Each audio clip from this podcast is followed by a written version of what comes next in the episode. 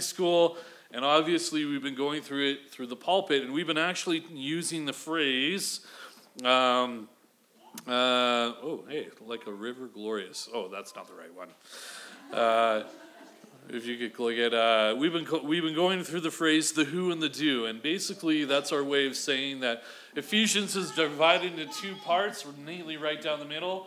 The first three chapters talk about our inheritance in Christ, our standing in Christ. And the last three chapters talk about what we are to do because of that standing in Christ. And essentially, Ephesians tells us three things about our identity in Christ. Chapter 3 tells us that we are one in Christ. Chapter 1 tells us of our blessings in Christ. And today, we are going to look at verses 1-8, which tells us that we are saved by grace. That's who we are. And so just to recap a little bit, I want to look at chapter 1 very quickly as a means of introduction. And you will recall that we've been spending a lot of time learning about our blessings in Christ. What exactly that Jesus Christ did on the cross that blessed us, and what do we have, and what's the inheritance? And we've been going over a few of them. And we've been talking about the fact that we've been holy in Christ. That in Jesus we are blameless, that in Jesus we were chosen, that in Jesus we are bought back or redeemed. In Jesus we have wisdom and insight. In Jesus we were blessed with knowing the mystery of existence. Remember we talked about that, how everything is one in Christ. We talked about how you are appreciated in Christ. That was last week. And we didn't talk about it, but it's there anyway, and I want to make sure you know it, is that you are sealed with the Holy Spirit as a means and assurance that you are saved. These are all the blessings in Christ. Now, I want to really just ask a simple question, and that is this, is that when you read that list, how do you... I want to show you a Christmas gift that I got. So, this is a shirt that Liz gave me for my 30th birthday. It's a picture of Spock, and it says Trekkie, and... a little bit of background about the shirt. When Liz and I were, I'm 38 this year, and so 8 years ago, Liz planned a big 30th bash birthday party for me, and she went all out. She got friends over. We had a big party. We decorated Star Trek gear, the Captain Kirk and the whole nine yards and all that kind of thing, and every day for a month, Liz went into her room, locked the door, and worked on my birthday present, right? And she went to town, and she designed this T-shirt, and she thought, man, Dan's reaction is gonna be so amazing. He's gonna wear this shirt every day. It'll be like amazing and all that thing, and just I'm so excited. And then the day finally came, and she's like, okay, I'm so excited for your present. Here's your present. And she's like, here, you got to open it first thing in the morning. She was like videotaping me over my reaction. I'm like, okay, this better be good. You've been working it all month. You've never done that. That's amazing. I open it up, and I get the shirt, and I go, oh, thanks. Has anyone ever had a reaction to a gift like that? Yeah. So what do you do? Okay, so I have to ask the question, what do you do when you get a gift that you don't like? What's the appropriate response? Thanks? Okay? Yeah, I guess. Do you know what my response was? Honestly, honey, I don't like it. What do you think happened? Well, you're still alive. I'm still alive. So... I don't know how you handle it when you get a gift that you don't like. And there's kind of two camps on this, because there's a gift that you get that you don't like, that you know that there's no thought put into it. And there's a gift that you don't like that you know that there's thought put into it. And so unbeknownst to me, here's the story about what had happened, right? Every day Liz went in and she designed the T-shirt for me, and then the day that she went in to take it to the printer to get printed, they told her that they couldn't use her original design because the images were copyrighted. So her heart was crushed. And so they said, here's a picture of Spock, here you go. And that's what she gave me. So the original gift that she wanted to give me wasn't that. But my point is that she poured her heart and soul into this.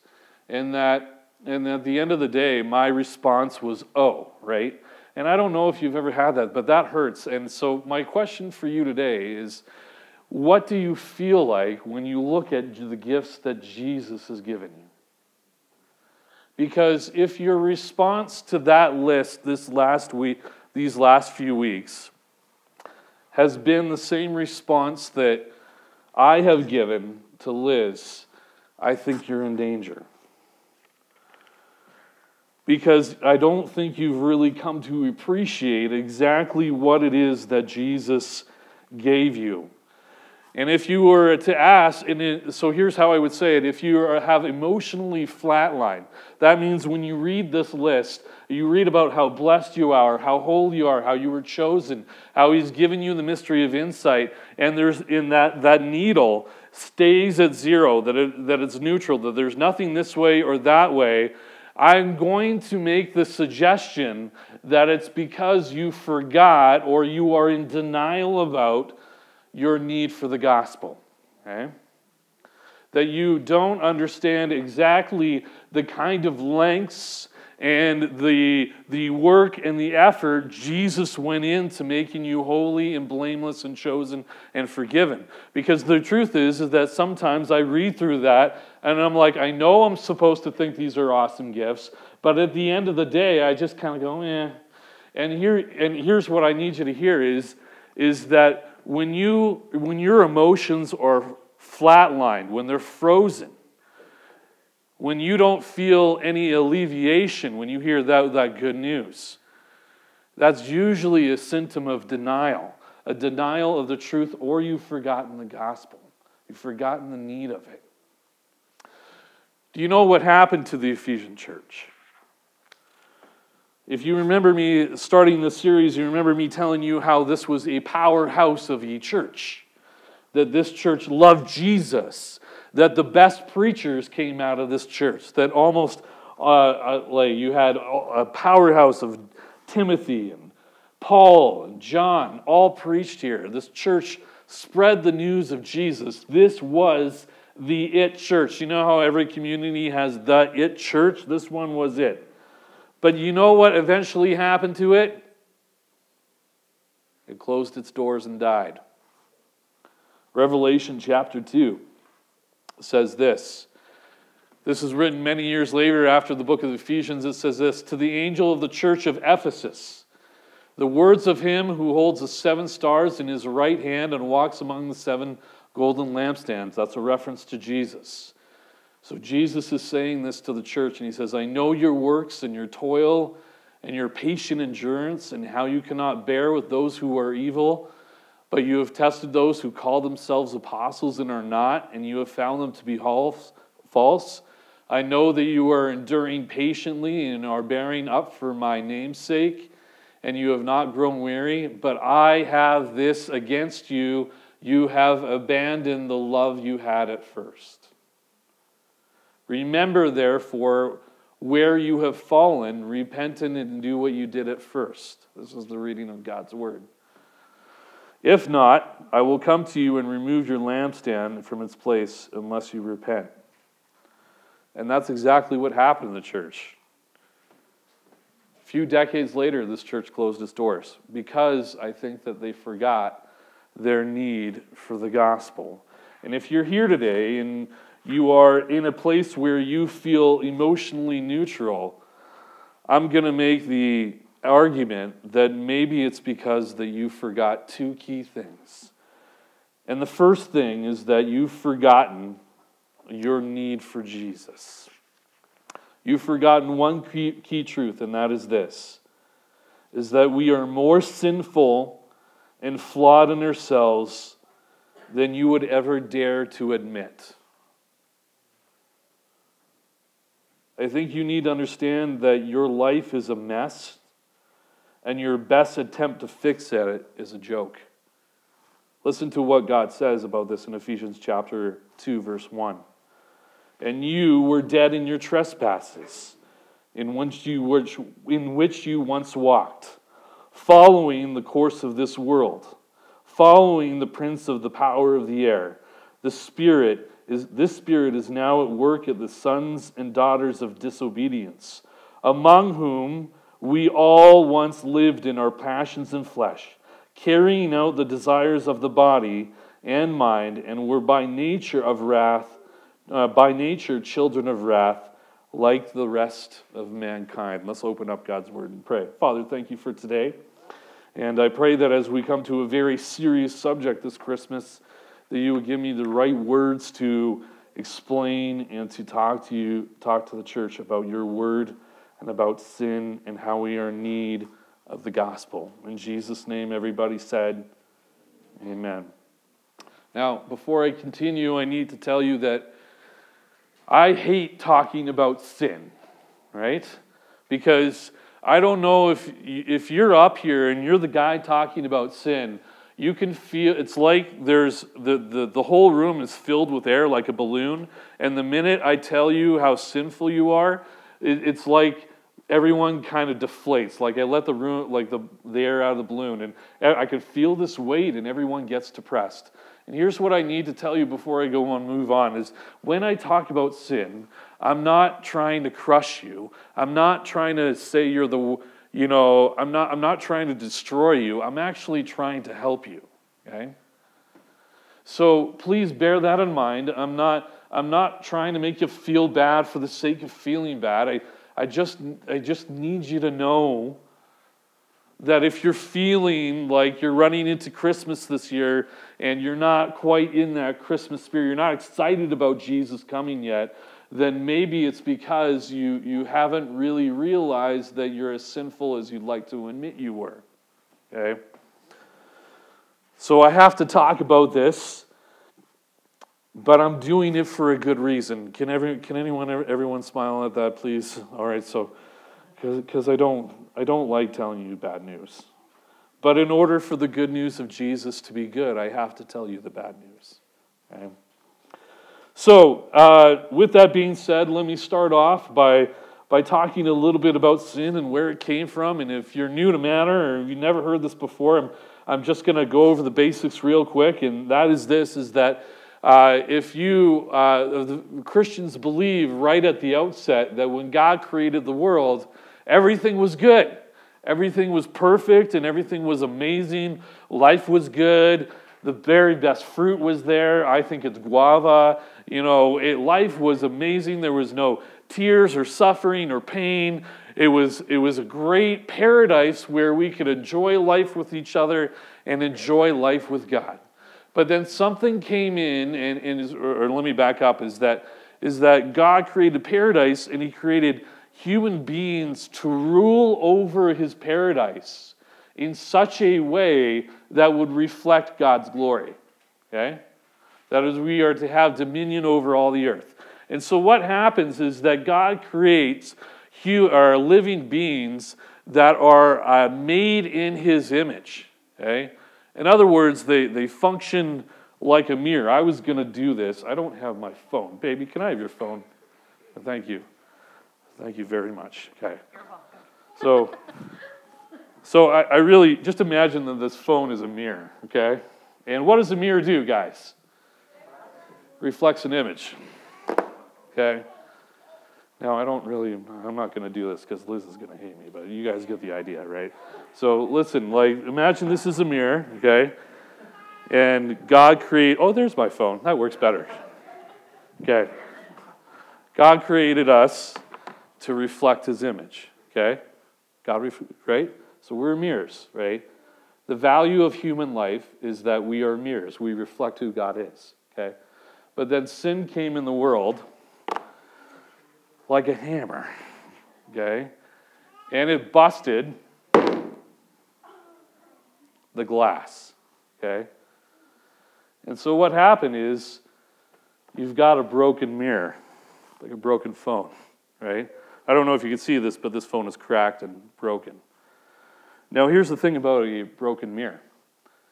A broken mirror still reflects, doesn't it? But the image is distorted.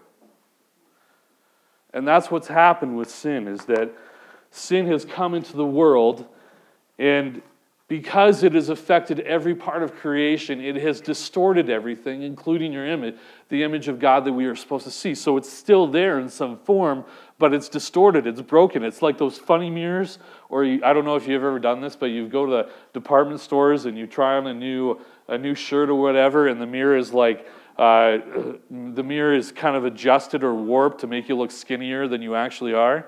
So that's sort of what's going on. Sin has distorted God's image. It's distorted the world. And because of that, in a sinful world, nothing works the way it should.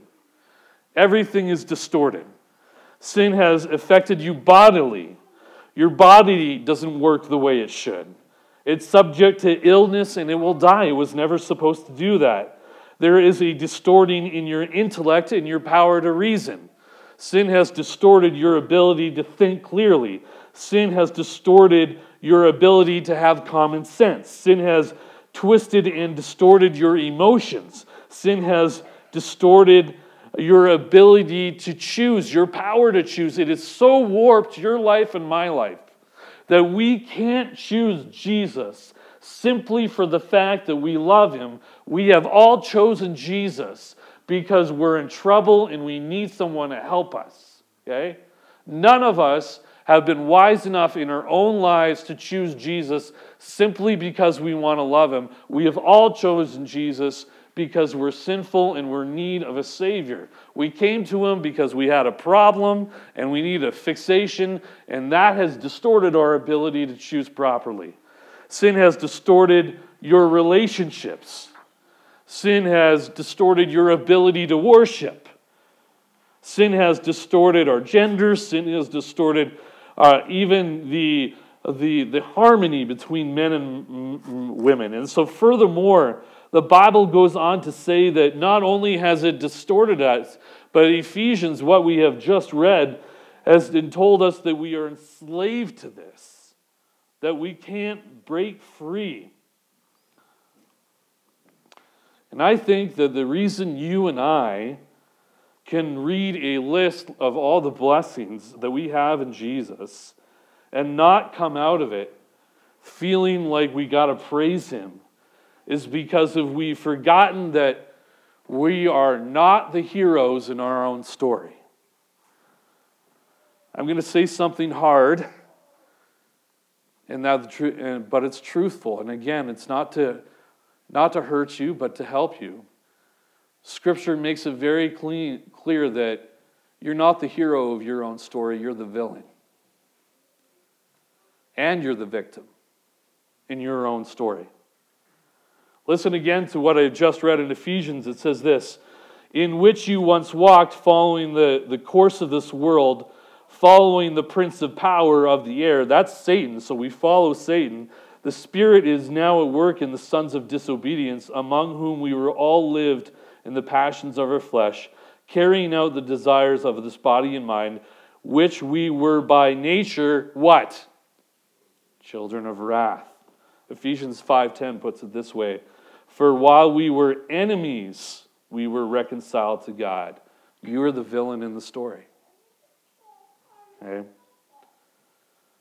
And you're the victim.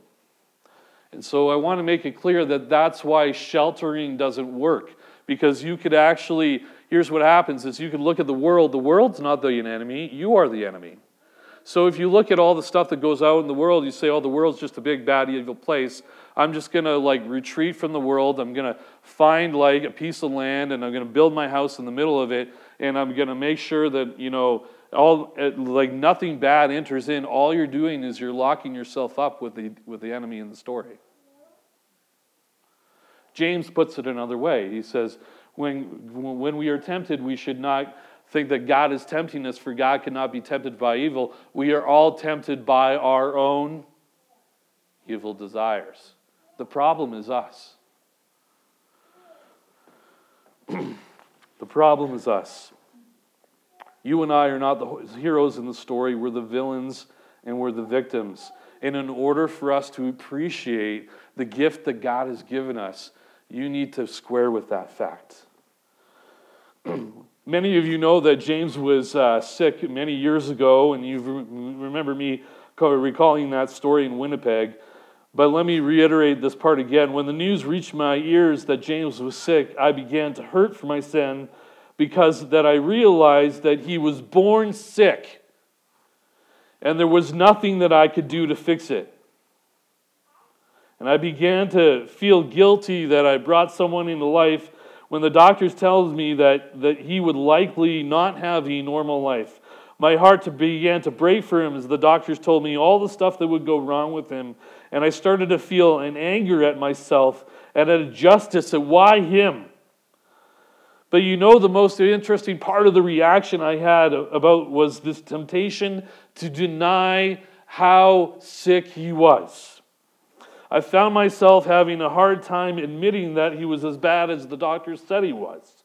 Doctors would make referrals for me to see the specialist, and all I wanted to do was take him and pretend like there wasn't a problem. I didn't see a problem. I saw him as a happy kid, happy and healthy, that there was no issue. It wasn't until somebody told me that and confronted me that if I want to see James have the life that I desperately want him to have, I have to admit to myself that the doctors were right and his sickness was serious. Because here's what I was doing. Because I didn't believe that he was as serious as the doctor said he was, I didn't take him to the doctor.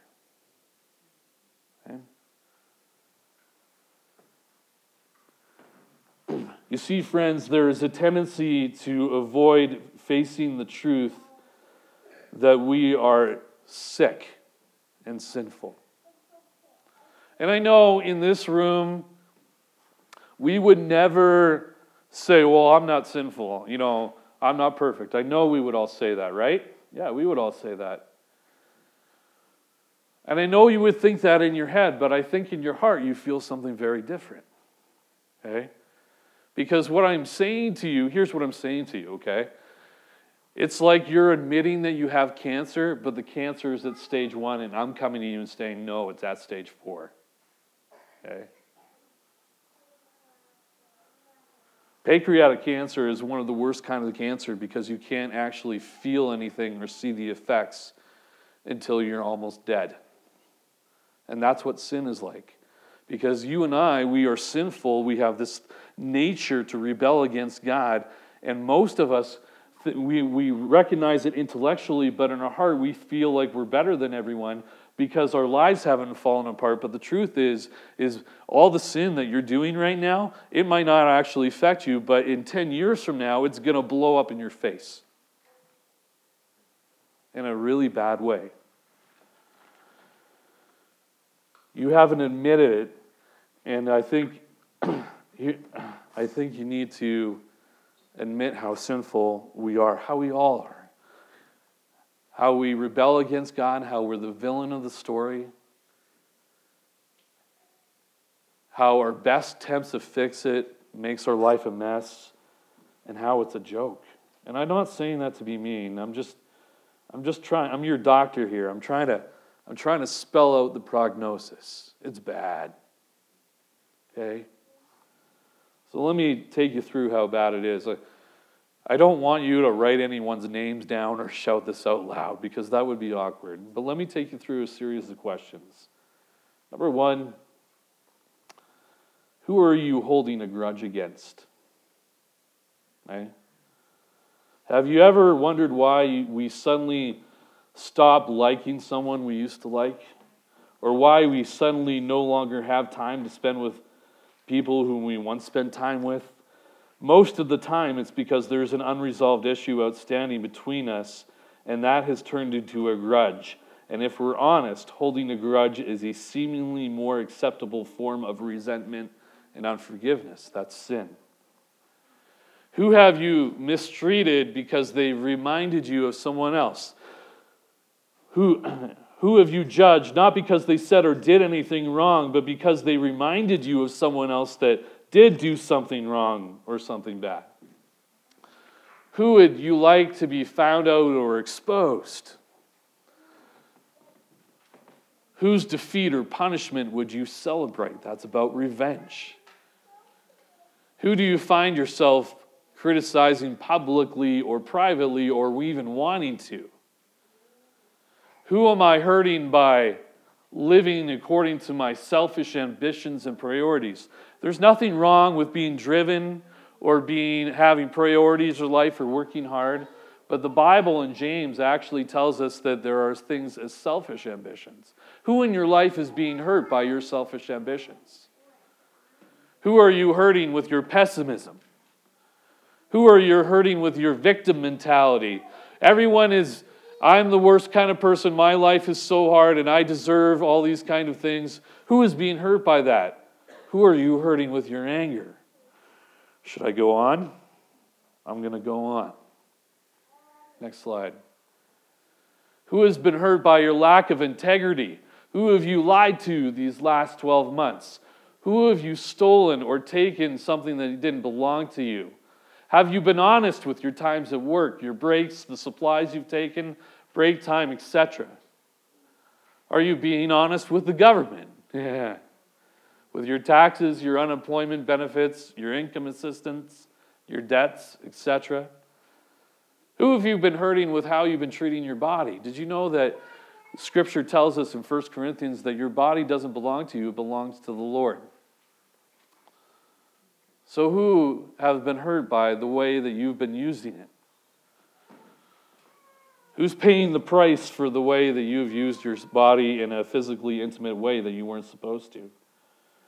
Who's paying the price for driving your body beyond the limits that God has designed it to be? Your family, your friends? Do you ever find yourself exaggerating to look better? Have you ever found yourself accepting another's exaggeration with you without correction?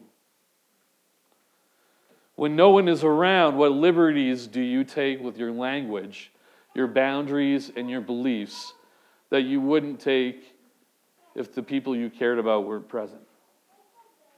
Okay. Now, I'm not going to ask for names, but who can think of someone that they hurt on that list? Hands up. Every hand should be up.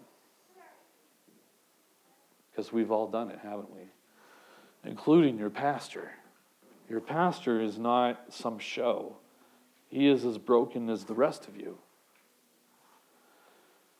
I think we forget one key truth is that we are more sinful and flawed in ourselves than we've ever dared to believe.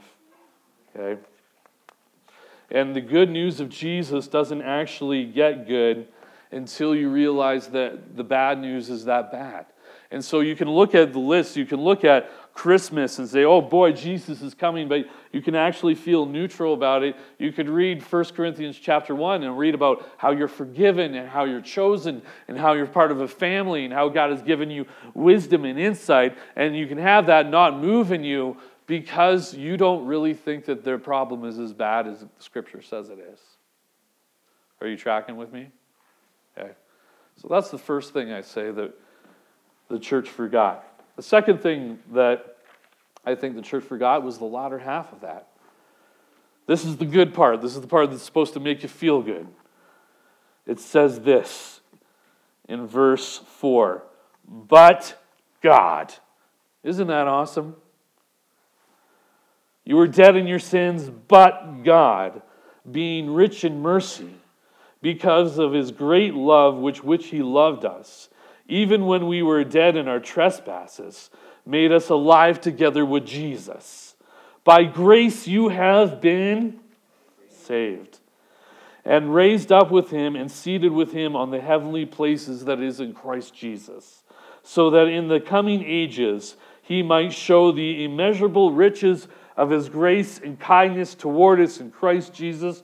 For you have been saved through faith, and this is not your own doing. It is a gift of God, not the results of work, so that no one may boast. Here's the truth that I need you to remember, is that even though we are more sinful and broken than we would like to admit, at the very same time, we are more loved and accepted in Jesus than we ever hoped.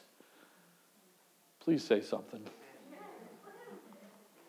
That should be our burden, okay? I've been in ministry a very long time, and in my time, I think we've overcorrected, because I think when my parents grew up, and my parents had a generation, they told me that, they grew up with a wrathful view of God, that God was just this guy who was going to shake his finger with you at every bad thing. And there was no love and no grace and no forgiveness. And so I kind of grew up on the other extreme of that, where we talked about love and grace exclusively. But here's the problem with that. As I go and I tell people about Jesus, I say this to them, hey, guess what? Jesus loves you. And you know what the response is? I'm going to go play my Nintendo Switch now. You want to know why? Because we haven't explained why they need a Savior in the first place. We haven't explained how bad the bad news is, and how we've hurt, and how we're dead, and how we need forgiveness. And so in that truth, Jesus comes in, and he comes in as a baby. You and I, friends, are delighted by God. Just as I have delight in James, God delights in his creation. The creation account tells us that on every occasion he created an aspect of the earth that was good. And he created men and women, and he said it was very good. And the only thing in creation that was made in his image is you. Did you know that? You are the only thing in this entire universe that bears the title of God's image. That's what makes us, human life, worthful. And our original nature isn't evil, it's good. And before sin entered the world, he delighted in you. He delighted in creation. He enjoyed in you.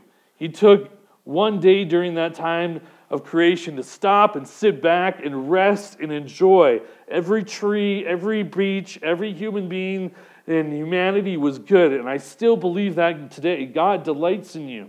Psalms 18:19 says that God saved you because he delights in you. And some of you need to hear that today, because somehow you think you're a lost cause. Friends, that's the furthest thing from the truth. You are carried in his image. It might be a broken image, but you are still his. And you can find freedom from the brokenness, the abuse, the abandonment, the neglect, and the loneliness if you just admit that you're more sinful than you think you are. The miracle of Christmas is that God is not indifferent to your pain.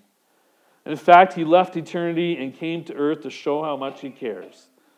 The baby Jesus that we are going to celebrate in just a few short weeks will later grow up to live with us and die for us. Your story of mistakes, sadness, and hurt is erased and rewritten by God's unmerited love for you. Christmas is God's way of saying that in 30 years from his birth, he will wipe every tear from their eyes, and there will be no more death and no more crying and no more suffering, for the former things have passed away. Now I want you to look at that list again. You want to throw it up. And I want you to reread it. That you are holy and blameless and chosen and bought back and redeemed, and you know the mystery of the universe, why it exists. You are appreciated, and you are sealed with the Holy Spirit. Now let me ask you, how do you feel? Do you feel a sense of praise going on? Because here's what I'm going to say. If your reaction is anything less than Paul's reaction, there's an issue. There's an issue. You remember how he wrote this? Remember how I told you that this is, chapter 1 was one really long sentence, and that was, and the commentators think that that's because Paul is so emotionally overwhelmed that he just keeps praising. He's in a situation where he shouldn't. And sometimes we forget how blessed we are because we are saved by Jesus Christ. We are saved by grace. Who is this book written to? Non-Christians or Christians? Christians. It's the Christians that needed to be reminded of the gospel. Okay? It's the people that grew up with it that sometimes forget. And that means that you and I, like if you've grown up in Ghost Pine and you've grown up in Sunday school and church, you're not worse than other Christians, but you are more in danger of forgetting it than other Christians. Forgetting the good news that you were sinful and that Jesus died for your sins. Who are you? You are blessed because you have been saved by grace. Let's pray. Father, thank you for today. Thank you for your goodness and your kindness for us.